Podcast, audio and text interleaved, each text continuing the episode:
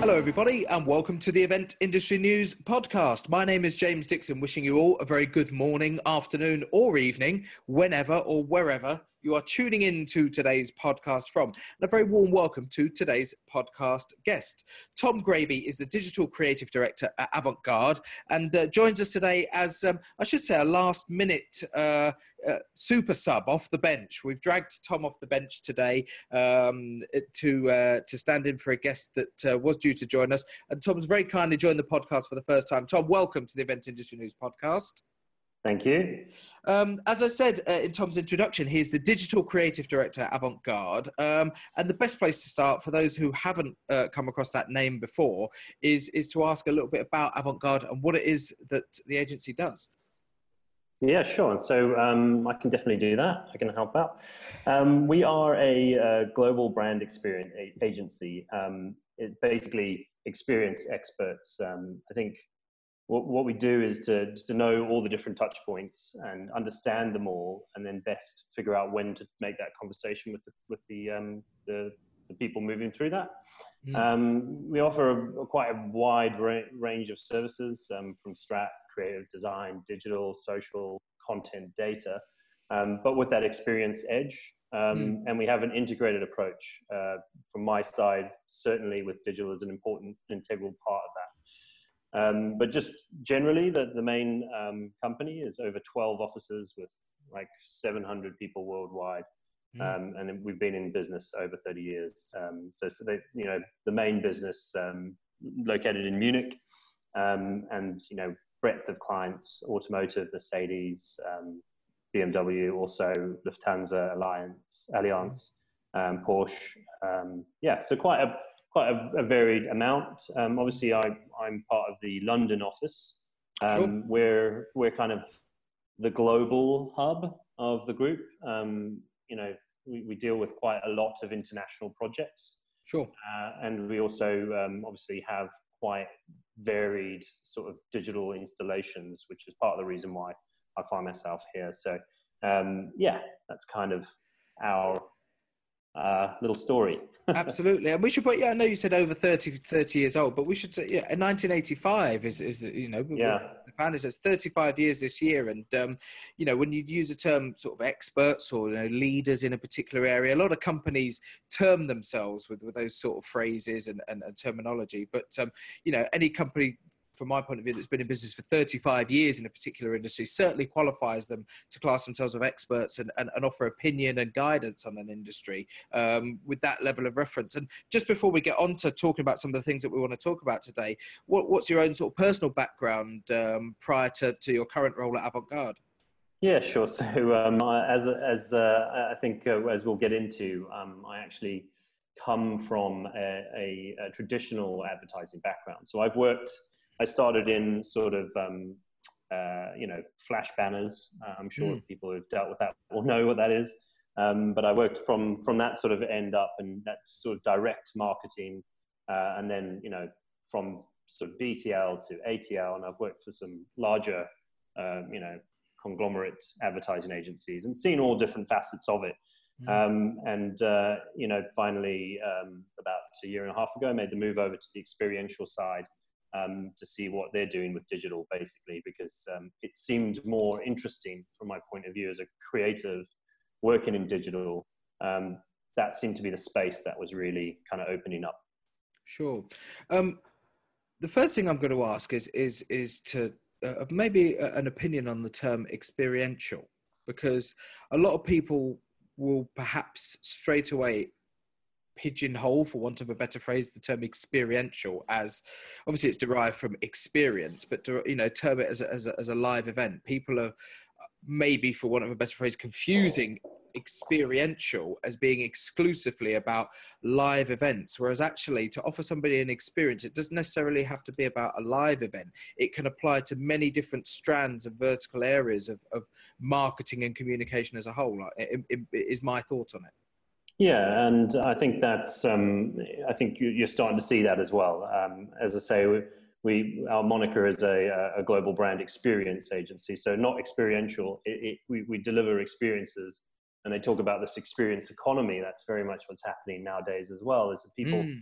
um, yeah. would prefer to have an experience they would to have something physical and i think there's some press about that as well sure. Um, so very much in terms of like delivering um, experiences that's where we are we're trying to tell a story with what we're doing and we're trying to find um, as I alluded to earlier, the right points to do that. So, what are those touch points? They could be they could be social, they could be um, digital, they could be physical, um, and and then digital in a sense. And a lot of people just think it's screen based stuff, and that's the interesting side of experiential is we're actually or experience um, that we're actually moving over to more kind of interesting ways to harness digital. So yeah. um, in unexpected sort of uh, methods. Um, so it, it's kind of interesting from that point of view. Hmm. How would some of those unexpected methods manifest themselves? So you can have quite quite uh, a lot of fun with um, obviously uh, more physical um, digital um, installations. So I think that's things that actually um, you can push and pull and touch that create an experience that is yeah. either visual or uh, haptic. You know, obviously people talk about haptic feedback, and that sort of area is definitely a space where we're starting to see a lot of brands kind of wanting to explore something that's new and fresh, um, and also trying to find ways in which we can create that experience because that's what people want, right? They want to go somewhere and feel something and um, sure, see yeah. something different. And um, so I don't think it's digital necessarily relates just to um, screen-based content in the experience arena. I think it actually kind of starts to become a lot more interesting, a lot more part of the storytelling, which is again one of the reasons why I find myself in the experience um, arena now versus in the advertising arena where um, you know I think they're sort of starting to push out the more creative side of digital and become more kind of formulaic um, mm. in a mm. sense. I'm, I'm curious to ask your opinion on something. It's something that somebody said on the podcast actually a few weeks ago, which is that when we look at what people often refer to as traditional forms of advertising, so you may think radio or television, or so actually many of the, the, the forms that we we label as traditional forms and not not digital advertising and marketing are actually digital now because if you think TV hardly anybody watches TV through an analog signal anymore it's all done digitally which allows advertisers to target specifically by region or demographic or chat, whatever it may be. The same with radio now. More and more people listen to radio through things like smart speakers, and by listening through a digital, you know, signal, if you can call it that, advertisers can then have 10 different radio adverts that will play specifically where you know certain region is or where somebody's listening in from or for a type of radio station um, you know the, the, actual lines are becoming a lot more blurred than they were maybe five or six years ago when we referred to digital marketing? Yeah, and I think that's actually um, it's quite a simple way to describe that. Is one is a distribution service, and that's the way in which things get to you, and mm. the other one is the way in which we actually develop them. So, um, and then that is a common misconception. You're quite right. In a lot of senses, um, people will understand things to be digital uh, mm. is anything that is um, you know created for um, these uh, digital channels, but that's completely incorrect. In fact, what you're seeing is uh, a lot more investment in content. Um, yep. And that is produced in a traditional manner. That, that has your director, your uh, uh, cinematographer, your crew, everything, you know.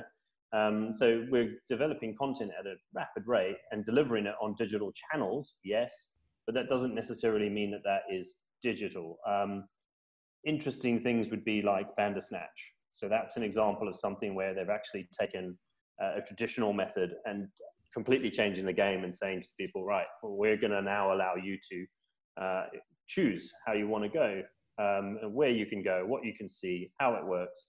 And that is probably more an example of uh, delivery of a digital content in a digital space because they're sure. using the system of Netflix to, even though it's a digital streaming service, it's, it's a traditional, it's just a delivery method is different.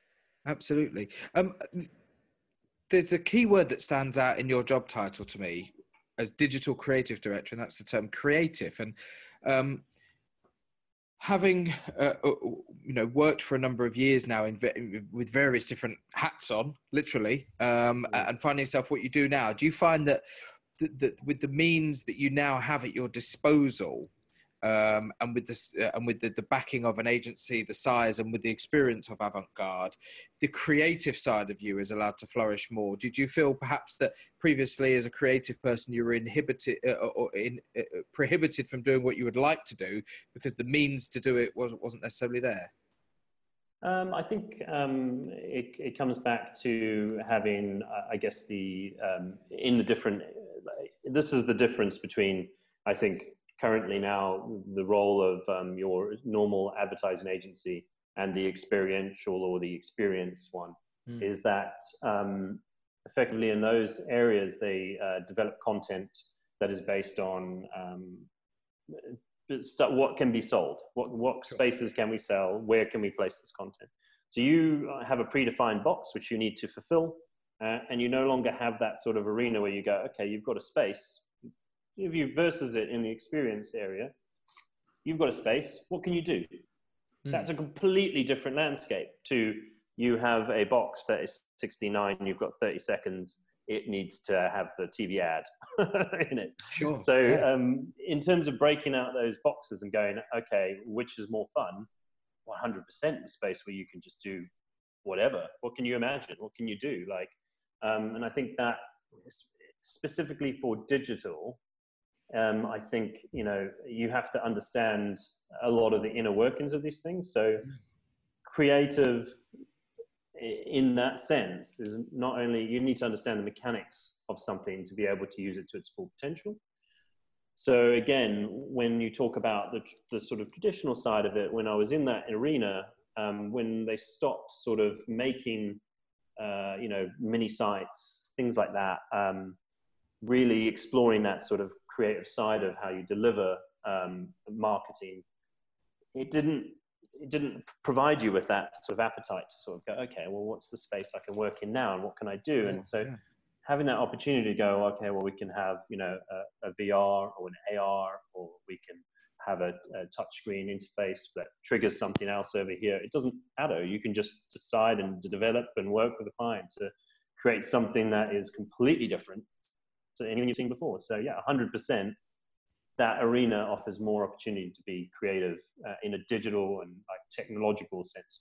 Mm. Well, when it comes to understanding these inner workings and mechanics of, of, of all of these different um, opportunities, I suppose, that are available to you, whether that be software, that be hardware, is, is it difficult to, to keep up, you know, with there being so much available to you to actually maintain that clear understanding of what all of these different um, opportunities can, can present and what how you can utilize the best for your clients? Uh, I, th- I, I think if, if, if you enjoy it, I don't think so. I mean, I think you've got to think about what, what things there are out there. So, mm. um, you know, I've, I've fortunate enough, you buy um, a VR set, you know, because you're like, okay, I need to play with this. I need to understand how it works. Yeah. So yeah. part of it is playing games. And you're sitting there going okay well that's you know somewhere i can i can explore. So if you have an interest in it and you and you want to push those areas and you, and you, you want to know how these things work then 100% so you need to have an interest in technology obviously. Um, i think uh, you know to to lean on that my my background was computer graphics. I studied at bournemouth. Right. and then i moved into more programming. And then i sort of made the leap and sort of started to move towards more design and then creative. So it's quite a, an arc but it means that from a point of view of understanding the technical nature behind things, it allows you to very much be able to develop um, at, at the sort of edge of what we're talking about, you know, and so mm. that offers, so you've got to have that technical interest along with the understanding and then you, yeah, I think you, you, you would naturally gravitate towards trying new things and exploring with new devices and technologies. And, uh, and again, because of this experience space, we get to um, we get to explore some of these new technologies. Like right now in the office, we have a transparent uh, ghost LED screen we're testing content on for stuff we're developing. That's fun. You know, this is an area that this is bleeding edge stuff, and you get to take the technology out, you get to see how it works, you get to test and and find out all the stuff you know at the forefront of it. So that you know is a lot of fun.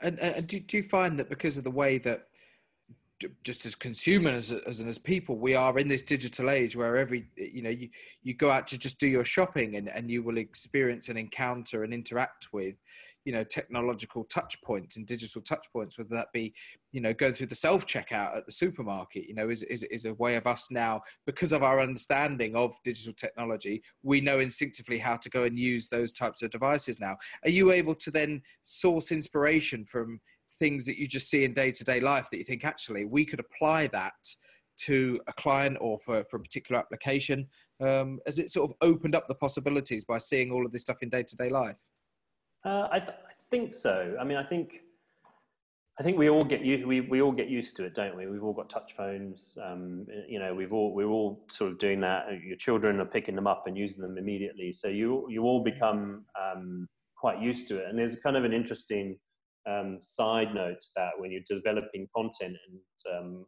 you know, I, I, used to have quite a few few battles with people where it was sort of like you know make sure that this thing is prominent or a call to action is prominent and to a certain extent it starts to get to the point where you're um, you're almost placating people because ultimately they know how to use these devices now you know yeah. they know how to yeah. react to them and the more intelligent stuff is being more subtle and more um, subtle about how you you bring people into it and draw people along those sort of journeys um, but uh, you know i think again, because you're using these you're using these things in, in environments and spaces and and and things that you wouldn't normally use or things that you wouldn't normally do, like an 84 inch touchscreen, people don't have at their home and they don't use them normally. So you put it in a big hall with a load of people and you don't know how they're going to react. You don't know the exact thing So you have to observe, you have to look, and you take learnings from some of these environments and you see how people um, deal and and um, I think it's you know it's quite funny to see that people actually have a much lower tolerance for getting things wrong when everyone's watching. So if you're in a space, um, you know you, you, have to be so direct about what they need to do on that screen because if they make a mistake, they feel silly and they leave. which is not what you want, right? So, and there must be a real challenge there of, of designing, you know, the right content to go on there to to to to challenge people and to get them to maybe to interact and delve into the content that you are putting together for any given client whilst also making it accessible and making them not feel foolish if they are going to do it in public spaces that that that, that balance of content must be really tricky now when we are dealing with so many more touch interfaces aren't we and it's not just touch screens we should point out as well because no. you know we're now beyond that as well aren't we we're, we're in you know where any surface can now be turned into a an interactive touch point yeah, absolutely, and and we've we've experienced that as well. We've developed content that has a is a radar beam, so it is proper minority report. Mm. Um, and the irony is that you again you you expect these things to be um, understood from your perspective, and and um, when you see people using them, it's such an interesting thing because uh, you know immediately they go up to a screen, which is their sort of is what they're looking at, and there's a radar beam, but they go and touch the screen because they're so used to touching the screen. They don't know that that thing is there and, and they're meant to use it like, you know, gesture controlled. And, and uh, you know, that's just because we're so used to touch devices. So there's a, there's a really kind of interesting area. And that's what I say when you sort of develop that content. And, and the funny thing is when you, from a digital screen-based development, you're always going, okay, what size screen? Do I do mobile first? How do I develop this stuff? Let's yeah. do the UX, the UI, all this sort of stuff. And uh, now when you're dealing with some sort of touchscreen stuff, you go, well, how short will the people be? How tall will they be? Will they be able to reach these things? Do people, for some you know reason, will not look down? They look up. So uh, put anything at the bottom, they won't touch it. They won't even look at it. Mm, yeah, there's some really interesting sort of findings from that sort of uh, you know user interface of screens like touch screens, large touch screens, or um, large touch devices, or blank canvases. However, you you know, like you say, big walls can be interactive. However you set it up. So uh, yeah, it's all an exploration, which is fun. You know. It's, it's, it's interesting, isn't it? And there, there are, it's, you know, for every solution that's presented or new opportunity that's presented to us, you know, 10 other um, considerations then flag themselves up when, you, when you're looking to do something. And just, just as a reference, I was talking to uh, a, company um, last year on the podcast about an installation that they'd done at the Eureka um, Museum up in uh, Halifax in West Yorkshire, an interactive, um, projected interactive content um, and how they've just got to be careful where they put the projectors in because where the venue had originally said they wanted them, they pointed out that actually when people stand in front of the interactive wall, they're going to actually cast a shadow onto the wall and mask, you know, 30% of the content that they're actually being asked to interact with. And so then they have to rethink where everything's going to go. So, you know, I guess you probably work in a similar realm where for every creative idea that you come up with, you're probably then presented with 10 obstacles that you have to, you know, deal with in order to achieve that.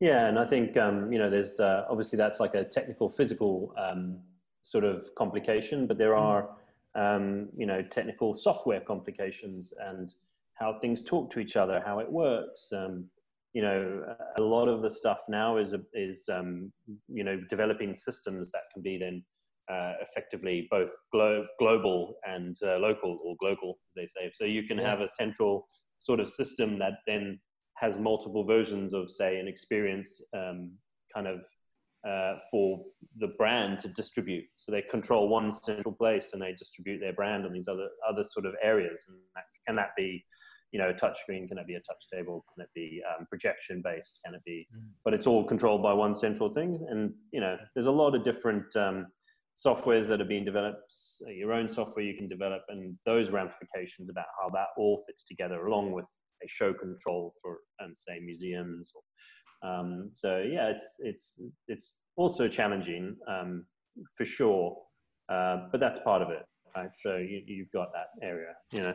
Absolutely, and and when, when you mentioned at the start of the episode that the, uh, the, the London office, you know, deals with a lot of international clients. One thing that I guess you must have to deal with is um, a project that uh, requires the same thing a bit of a, an ignorant term, but the same thing to be delivered in multiple languages. So, may, mm-hmm. and maybe not just written content, but with digital interaction now and digital experiences, you will probably have um, audible content as well as written content that you are considering to have to deliver and, and develop and, and give back to the client in multiple language formats. Is that something that crops up regularly, and is it, is it something that you guys are dealing with more often now? Yeah, I mean, uh, as I say, I, I, think over seventy percent of the the work we do is distributed on a larger network. So we we were in um, Chicago only last year delivering something, and um, obviously that's all uh, U.S. English. But then we could be in Geneva or Frankfurt, and that's going to be in French, English, and German. So hmm you definitely look at um, uh, the way in which you can approach design, and it can be flexible design. Um, I think uh, some certainly some of my previous knowledge in advertising, we always sort of we would develop for you know uh, EMEA or APAC, and mm. so we would understand that you would need to leave space. So there's some learnings, and there's an interesting diversion or like conversion, I should say, or on how the, the two different types of kind of disciplines are kind of coming together. And um, again, I think this um, sort of comes to that point that I was talking ar- around about how I think there's almost a, a, bit of a digital creative drain from the advertising sector into this um, experience area where uh, I think you you you've got more space to explore and more interesting things to develop in a technical digital um, sort of arena. And I think that's where you know having that skill set of being from an advertising background and understanding all these different things about mm. lang- language length and more of a marketeer's hat on, um, you can really start to create a great story for for a client in that space. You know, completely different kind of delivery of that. Uh, uh are we at a stage now? We often talk about trends, and I'm certainly guilty on the on this podcast of saying to people in the past, you know, what do you see as the forthcoming trends? Especially at this time of year, we're we're recording this just at the end of January, so we're, we're fundamentally at the start of a, a calendar year. And I ask people what the trends, but realistically, and and stepping out of that box for a second, uh, is there such a thing as trends anymore in any sort of given business or in the advertising industry? Or are we at a stage now where we have so much creative opportunity available to us that it's not about following trends it's about creating what works for any given project? Uh, I, I guess so. I, I think trends are, are built by pioneers aren't they? So somebody will pioneer something and then that will we will be exalted as amazing and then you will follow it Mm. Uh, and other people will uh, mimic it. I guess it's and, and, there's an there's an element of the zeitgeist about that as well as um, what is everyone doing. And I think I think there's yeah. I mean, there's going to be a continue of trends. Um, I think it's quite it's quite sort of bold to sort of put put that out there. What you think that will be. Um, mm. I'm not as opinionated on those things. I suppose. You, you might say there'll be uh, certainly we've had quite a few interesting chats with people that are delivering uh, more VR and AR stuff. So people are more likely to put uh, devices on them, uh, become more uh, engaged with them. Um, we've we've met some really interesting partners that are doing you know uh, whether it's screen based or even um, more sort of curated. Hmm. Um, sort of VR experiences. And that doesn't mean that it, it's like a CG animated or anything like that. They actually, um, there's, a, there's a new type of a red camera that shoots in 360 um, and they're like a film camera. So they set up the lighting, they, they make sure the stories, they, you know, they, they cast actors and they really bring people into these things and allow them to tell a much more narrative based story in that. So I think there's going to be a lean massively well, not massively, but there's definitely an, an influx of that starting to happen and more uh, experience. But the big problem comes in with uh, experience, and it, and it, keeps coming up with a lot of our clients is experience for one versus experience for everyone. Mm. Um, so I think there's a there's a bit of a rub there about being able to have um, everyone feel the same and see the same and and not just doing the experience for one. So um, we, we are seeing some experience rooms go in. Um, so it's probably using that 360 content, but in a bigger space so that it can really uh, get involved with it. Um, so, I mean, I, I, would probably put my hat in that ring if I was gonna.